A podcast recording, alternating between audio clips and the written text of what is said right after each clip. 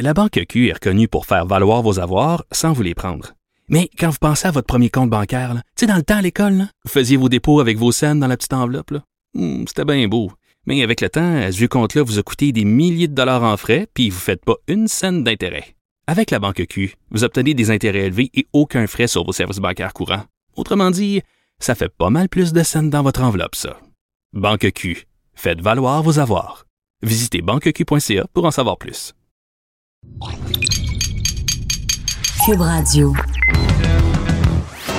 Il connaît tous les dessous de la politique. L'économie, la santé, le transport. Antoine Robitaille. Là-haut sur la colline. Cube Radio. Bon vendredi à tous. Aujourd'hui, à l'émission, on fait un bilan de campagne avec Thomas Mulcair. Euh, ça va être intéressant parce que j'ai plusieurs questions à, à lui poser. Lui prétend que, finalement, ce qui a été déterminant, c'est les promesses trahies de Justin Trudeau. J'ai plusieurs autres suggestions à lui faire. Ensuite, on va se demander si la loi vingt et un est réellement discriminatoire avec le professeur de droit Guillaume Rousseau de l'Université de Sherbrooke qui lui dit non, elle, on ne peut pas vraiment dire que c'est discriminatoire. Pourquoi? Il y a plusieurs personnes, dont l'éditorialiste du Devoir, Robert Dutrizac, qui estime que c'est le cas, c'est discriminatoire. Il lui répond ce matin d'ailleurs dans les pages du Devoir. Mais d'abord, mais d'abord, il y a avec nous en studio le compteur.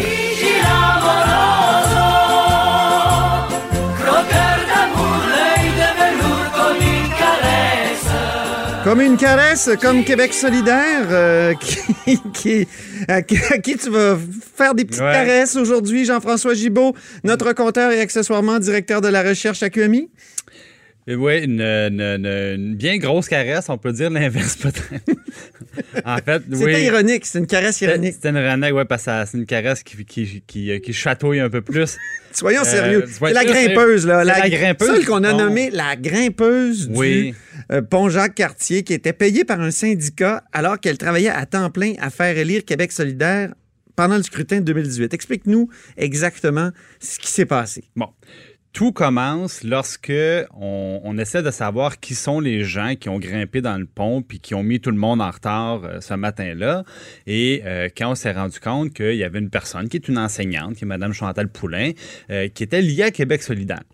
Alors, dans un, euh, une mêlée de presse euh, du député Alexandre Leduc de Q S, où dans le fond, il disait euh, « Oui, bon, je, je la connais, c'est mon ami. Euh, » Et il a tout bonnement échappé que euh, non seulement il la connaissait, puis que c'était une militante, mais qu'elle avait travaillé pour lui à temps plein lors de la dernière campagne électorale de deux mille dix-huit. À temps plein? À temps plein. Et là, ça a passé un petit peu comme ça. Puis là, moi, au contraire, je me suis dit, ah ben tiens donc, j'ai dit, c'est spécial ça. J'ai dit, à temps plein, j'ai dit, euh, euh, je pensais qu'elle travaillait, elle, comme enseignante. Euh, ben oui. Alors, en, en, en vérifiant ça, je me rends compte, je dis, ben, euh, techniquement, elle est enseignante à la, à, à la, à la commission euh, scolaire. Et... Euh, Mais c'est une syndicaliste, elle est en libération syndicale. Elle est en libération syndicale euh, depuis deux ans. Donc, euh, elle œuvrait au sein du syndicat des enseignants. OK. Alors, je me suis dit, oups, comment ça se fait qu'elle euh, travaille à temps plein pour un candidat aux élections? Et ouais. là, en m'informant, je me rends compte que quand on dit temps plein, là, c'est temps plein, temps plein. Elle était ce qu'on appelle dans le jargon politique D O C. D O C, ça veut dire euh, directrice d'organisation de campagne. Donc, ah, c'est, c'est le grand Manitou, la personne qui s'occupe de gérer les bénévoles, gérer la, le, le pointage, la sortie de vote, gérer la pose des pancartes, le local, c'est quand il y en a un, les, les, les, les appels téléphoniques. Bon, c'est, c'est tout ça. Donc, c'est, c'est un travail qui demande... C'est plus que temps plein, Antoine, là, pour avoir été la, dans ce milieu-là. C'est, As-tu déjà été D O C, du, toi-même? C'est du double temps plein. J'ai jamais été D O C moi-même, okay, okay. mais j'ai déjà été euh, D O C adjoint, puis je peux vous dire que c'est énormément de boulot. Alors, voilà. Et, et là, je me suis dit, mais comment on peut à la fois être, avoir un, un emploi dans un syndicat puis faire une campagne? Parce qu'une campagne électorale, c'était quarante jours, la dernière campagne. Mais quand on est euh, directeur ou directrice d'organisation de campagne, évidemment, euh, on ne commence pas à travailler le, le, le, le jour du déclenchement. Là. On ça. est prêt, on s'est préparé dans les semaines, dans les semaines précédentes. C'est Alors là, logistique. moi, Donc, j'ai lu l'article, là, puis je, j'ai, j'ai compris qu'elle a pris ses vacances pour bah, travailler comme doc. En fait, c'est, ce qui est arrivé, c'est quand... Mais on... après ça... Elle a pris ses vacances, donc euh, c'est, c'est, c'est, elle avait donc c'est des vacances payées. Hein? Euh, ensuite, elle a reçu un salaire de Q S. Oui, ben, en tout cas, C'est ce que Q S prétend. Euh, oui, ben c'est, c'est... Ça, est-ce qu'on, il semble qu'on ne puisse pas vraiment le vérifier. Ben, en, en fait, ce qui arrive, c'est que... Mais elle a été payée deux fois. Monsieur, elle, pendant elle, ce mois-là, ça a dû être payant. Elle a été payée deux fois pendant ce mois-là. Euh, le député euh, Leduc nous avait d'abord dit oui, euh, Q S la rémunérait et elle-même nous l'a, nous l'a confirmé. Bon, maintenant, euh, dans les rapports financiers de Q S, on voit un montant de deux mille cinq cents dollars qui est, qui est adressé à son nom. Euh, ah. Elle a dit ce là, montant... Pour un mois de boulot? Deux un mois. mois. Un, ouais, ouais, deux mois. C'est plus deux mois qu'un mois. Euh, ben oui. Puis là, après ça, elle nous a dit... Puis en plus, j'ai partagé ce montant-là avec deux autres personnes de mes amis parce que justement, je n'avais pas vraiment besoin puisque j'avais mon salaire du syndicat. Okay. Là, on a dit, ouais, mais là, euh, quand un syndicat... J'ai dit, ça marche pas, ça, qu'un syndicat paye une employée qui travaille à faire élire un candidat. Ça a été très clairement établi. Ça, c'est, c'est limpide comme l'eau de roche. Ça ne respecte pas les règles électorales. Mais Alors, oui. c'est là qu'on a dit, ouais, mais là, l'été d'avant, j'ai pas pris de vacances, j'ai travaillé tous les jours, j'ai travaillé tous les jours. Donc, à l'été deux mille dix-huit. Ben, au début, elle nous a dit, à, à, la, sa première version, ça a été de dire, ben, après l'élection, j'étais en rattrapage. Donc, je me suis rattrapé.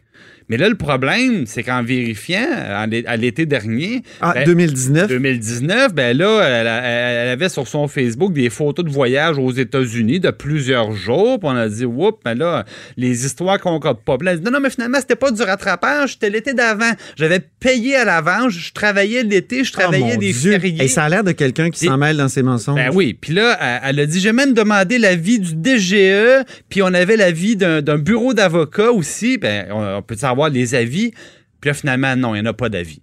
Fait que là, on, on a parlé à la, à la direction du syndicat, puis ils disent non, il n'y a pas d'avis du D G E, il n'y a pas d'avis non plus d'un de, de, de Ça, bureau. C'est nouveau par rapport à l'article que, que Vincent Larin a écrit et qui a été publié ce matin. Euh, t'as parlé oui, euh, au, au syndicat. M. Fabrizi qui nous a confirmé. Lui, il dit, bon, il dit, on s'est assuré que euh, Mme euh, Poulin travaille chaque heure qu'elle nous devait, mais il dit, moi, j'ai jamais parlé au D G E, on n'a pas de rapport. Puis il dit, pour ce qui est du fameux bureau d'avocat, il dit, on n'a pas de rapport non plus. On a un avocat qui nous a dit, c'est bien important de déclarer tous les heures. Fait que bon. C'est ça qui est arrivé.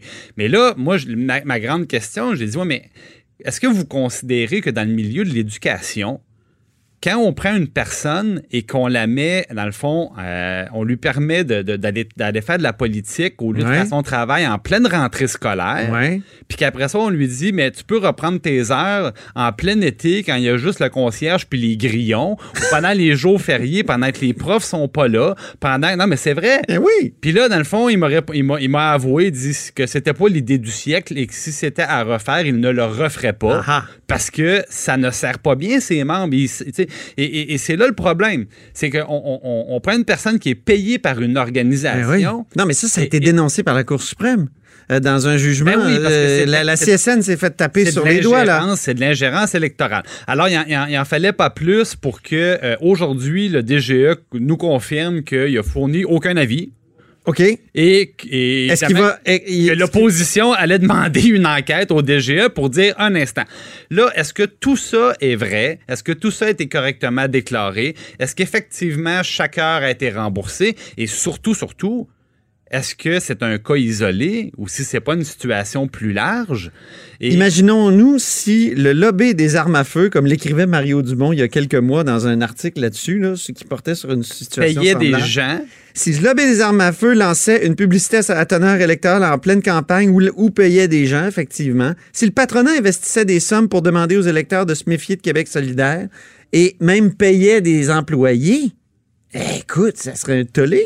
Bien, moi, je pense qu'effectivement, si on apprenait que le lobby des armes a des employés et qu'ils permettent à leurs employés rémunérés d'aller faire de la politique en disant... Parfait, déclarez-le pas à personne, puis on s'arrangera pour vous reprendrez vos heures, dans le fond, euh, euh, pendant l'été ou quand il n'y a personne. Ben, merci beaucoup, cher compteur. C'est toujours un plaisir. C'était une très bonne histoire. La Banque Q est reconnue pour faire valoir vos avoirs sans vous les prendre. Mais quand vous pensez à votre premier compte bancaire, tu sais, dans le temps à l'école, là, vous faisiez vos dépôts avec vos cents dans la petite enveloppe. Là. Mmh, c'était bien beau. Mais avec le temps, à ce compte-là vous a coûté des milliers de dollars en frais, puis vous ne faites pas une scène d'intérêt.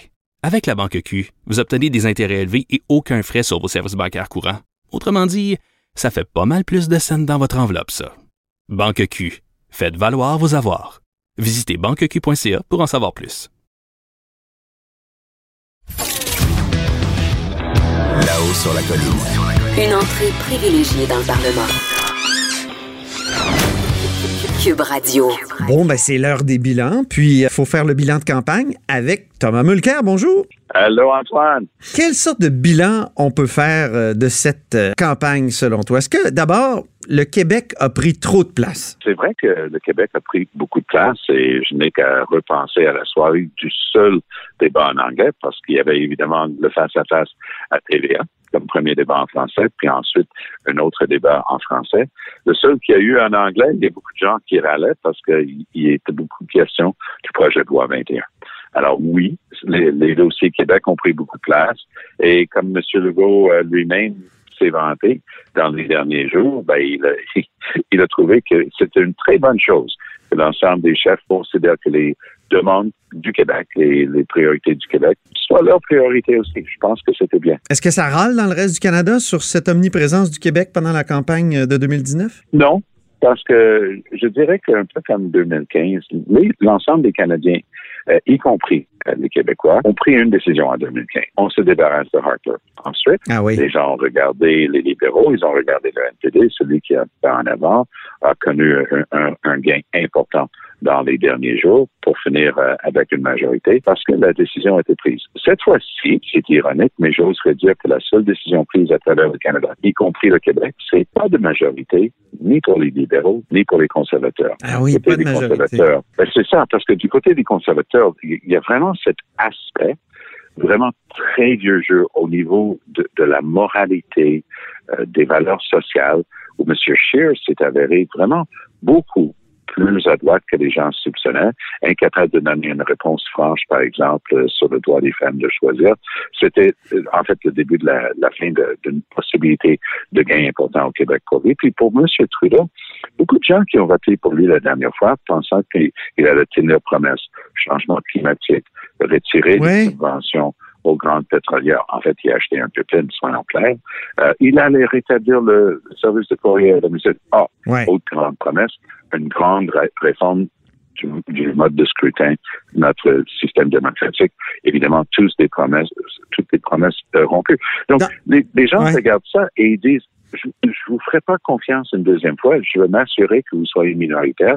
Puis cette fois-ci, peut-être que vous allez être forcé de garder certaines de vos promesses phares. C'est ce que tu expliques bien d'ailleurs dans ton texte du quinze octobre dans le Toronto Sun sur les oui. promesses trahies. Mais euh, je vais te nommer d'autres euh, faits saillants de cette campagne-là, puis essaie de les mettre oui. en ordre. Donc, tu as parlé de l'avortement, oui. c'est important. Euh, la loi vingt et un, on en a parlé. Le blackface, l'effet C A C, les changements climatiques, la bonne campagne de Jagmeet Singh et de, de Blanchette et la très mauvaise de May. Si tu avais... Là, c'est, c'est peut-être trop pour, pour notre petite conversation de huit minutes, mais euh, dis-moi là, là-dedans, là, si tu avais à piger dans, dans ce buffet. Ben, si j'avais à piger dans ce buffet, je dirais l'excellente performance du Bloc. C'est-à-dire que ça n'aurait pas dû surprendre que Yves-François Blanchet a été extraordinaire comme communicateur. Il a passé des années devant les caméras de télévision à débattre. C'est ouais. un trop. Il, il savait ce qu'il faisait.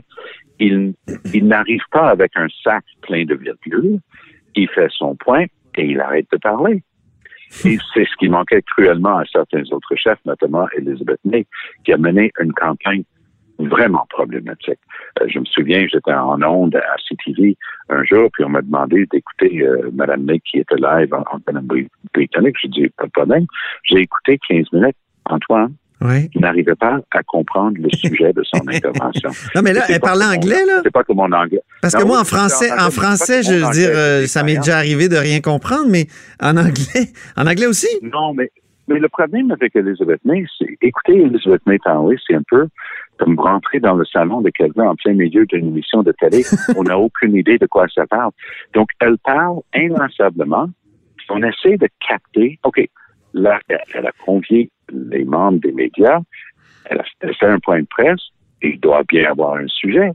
Puis elle a changé de sujet minimum six à huit fois pendant les quinze minutes que je l'ai écouté. Donc, En, en termes de communication, dans une campagne électorale où on est censé essayer d'attirer les gens, de les séduire des années de Natal, c'était perdu. Donc, c'était un peu ça la campagne. Maxime Bernier, euh, ça va être fascinant de voir en Beauce s'il réussit à garder son, son siège. J'aurais dit que jusqu'à la remontée du bloc qu'il allait perdre, mais peut-être, ironiquement, La, la remontée du bloc risque de lui causer des, de lui causer une surprise. Oui, de donner une surprise. Va peut-être nuire à Richard Lehoux, le, le, le candidat de, oui, du Parti conservateur. Les conservateurs étaient supposés de gagner, mais ils sont en chute libre depuis la contre-performance au premier débat de M. Scheer. Ouais. Les gens, est-ce qu'ils vont sentir la vague bloc? Est-ce, est-ce que la division du vote en Beauce risque d'avantager M. Bernier? Ça va être très intéressant de suivre. Monsieur, oui. Une des belles surprises de la campagne, beaucoup de gens ont découvert que c'était... Ah, il fallait plutôt plutôt que de regarder ce que Jagmeet Singh avait sur sa tête, c'était plus intéressant d'écouter ce qu'il avait dans sa tête. Il était charmant, intelligent, avec des messages clairs et, et un bon français, puis les gens l'ont trouvé vraiment bien. Est-ce que ça va aider ces candidats au Québec? Pas certain.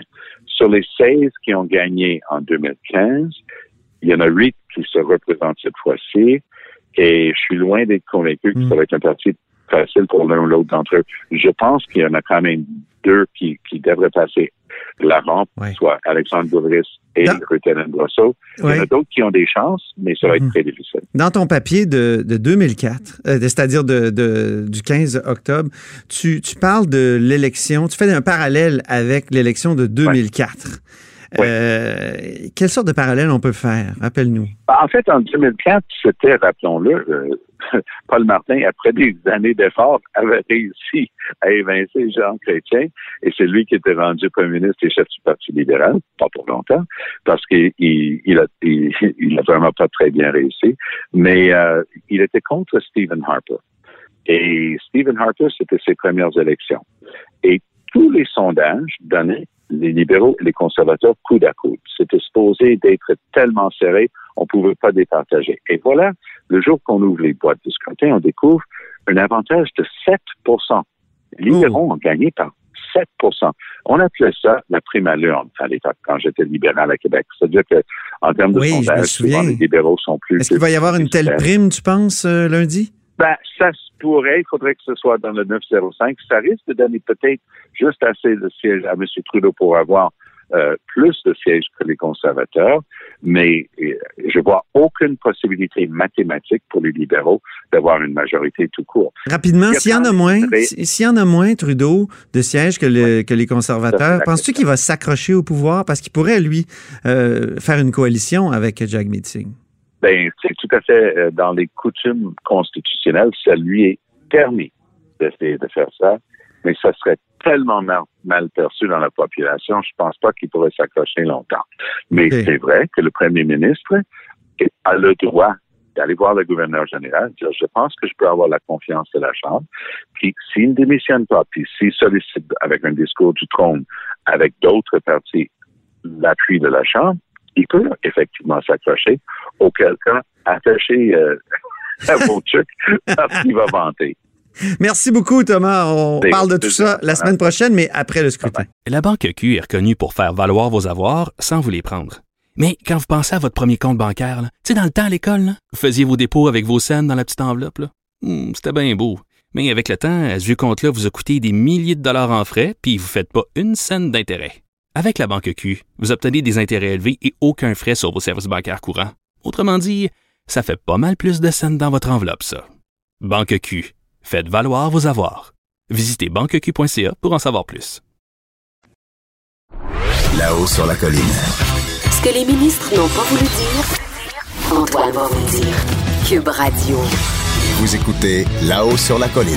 On va rejoindre maintenant Guillaume Rousseau, professeur de droit à l'Université de Sherbrooke. À Sherbrooke, bonjour Guillaume. Bonjour. Tu publies ce matin une réplique intéressante à Robert Dutrizac, l'éditorialiste du Devoir, qui avait affirmé que la loi vingt et un, la loi sur la laïcité, est discriminatoire. Puis je trouvais important de revenir sur cette question-là parce que ça a été important dans la campagne électorale actuelle. Ouais. On a une journaliste du Huffington Post, par exemple, qui a posé une question et qui, dans son, dans son préambule, disait « c'est une loi discriminatoire, il faudrait s'y opposer ». Donc euh, ici, Robert Dutrizac dit euh, « évidemment, la loi est discriminatoire, pour lui, ça relevait de l'évidence ». Tu lui as répondu ce matin, qu'est-ce que tu lui as dit?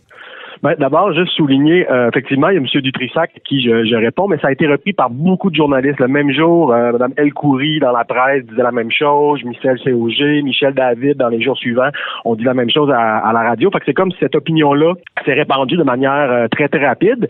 Et ce que je trouvais particulièrement problématique là-dedans, c'est pas seulement qu'il disait que la loi vingt et un est discriminatoire. Il disait la loi vingt et un est discriminatoire et aucun débat n'est possible. Donc, M. Dutrizac, lui, sa formule, c'est-à-dire euh, c'est, c'est la question de savoir si... Euh, si la loi est discriminatoire, ne se pose pas, elle l'est. Point. Donc ça, c'est, c'est une chose d'avoir une opinion, c'en est, c'en est une autre de dire non, mon opinion est la seule possible, est la seule qui existe mm-hmm. en droit. Donc ça, ça m'a particulièrement choqué. Fait que c'est pour ça que j'ai apporté un certain nombre, disons, de, de, de nuances fortes. Pour est-ce qu'on peut pas dire qu'une loi, justement, euh, qui vise une certaine catégorie de religieux, qui porte des signes religieux, euh, est, est, est discriminatoire et, et c'est pas de dire que c'est une loi raciste, là. C'est, c'est une loi qui discrimine. Quand on regarde la définition même de, de discrimination, on peut dire, ben oui, c'est ça, elle, elle distingue certaines choses, elle enlève des droits à, à certains, par exemple, de porter un signe religieux quand ils sont en position d'autorité. Non, ben d'abord, il y a clairement, il y a un, un aspect qui, là, vraiment ne fait consensus et ne fait pas débat, c'est que la loi sur la laïcité de l'État ne cause pas de discrimination directe. Donc, une discrimination directe, c'est si on dit, par exemple, ben, sont interdits les signes religieux, mais seulement ceux d'une seule religion. Donc, si la loi avait dit ça, puis ça existe ailleurs en Europe, c'est des choses qui ont, qui ont pu se faire, ça, c'est de la discrimination directe. Et moi, je pense que quand, dans les journaux, on parle de discrimination, je pense que monsieur, madame, tout le monde pense à discrimination directe. Euh, la notion de discrimination par effet euh, systématique, euh, euh, discrimination indirecte, là, tout ça, c'est, c'est pour les, les, la culture juridique savante. Donc, je pense que quand des journalistes disent la loi est discriminatoire, ce que les gens comprennent, c'est que c'est une discrimination directe, que c'est raciste, que c'est xénophobe. Donc, moi, j'en appelle à beaucoup de prudence et je considère qu'au minimum, les journalistes et les commentateurs qui ont dit ça ont fait une espèce de, de péché par omission.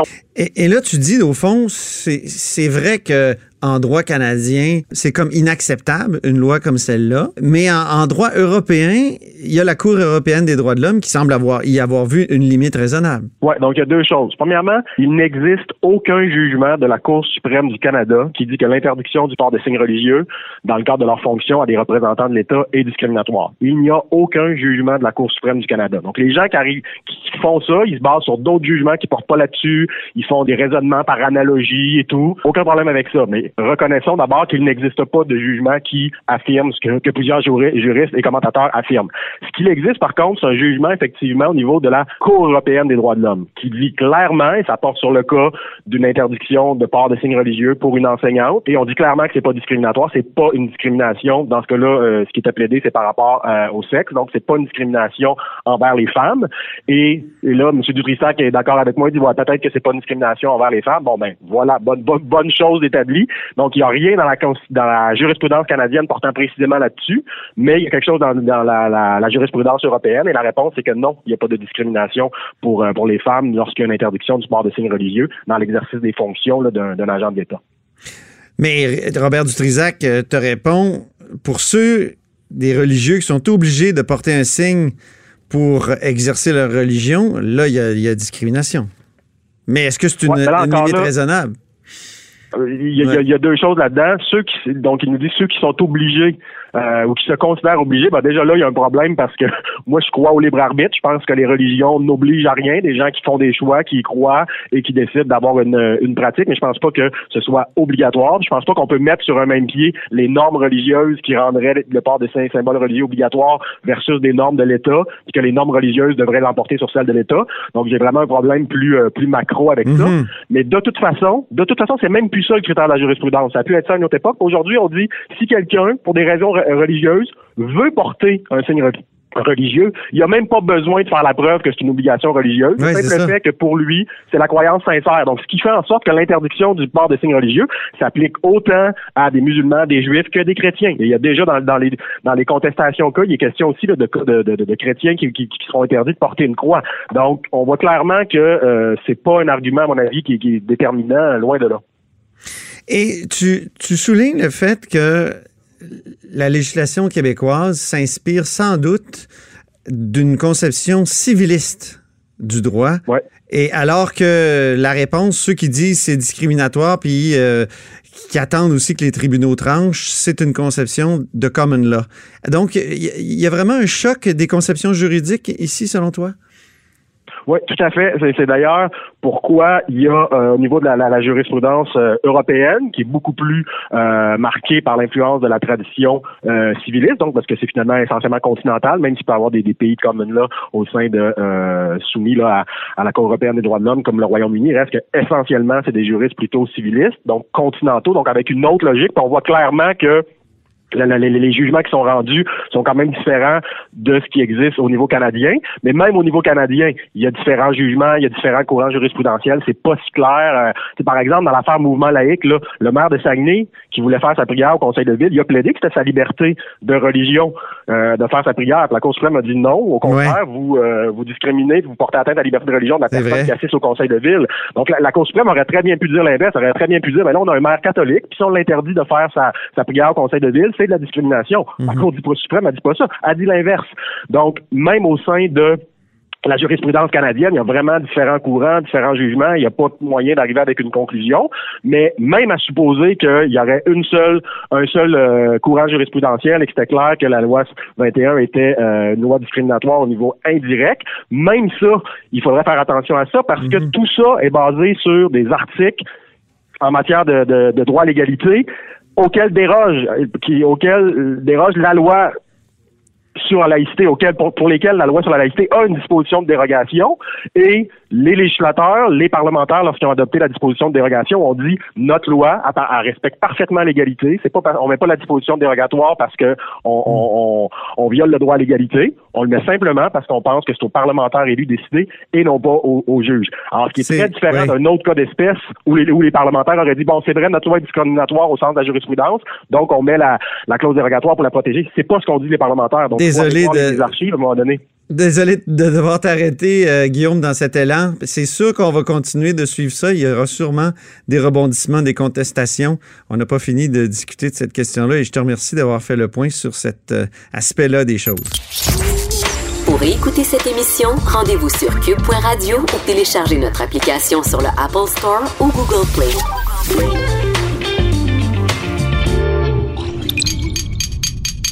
Cube Radio.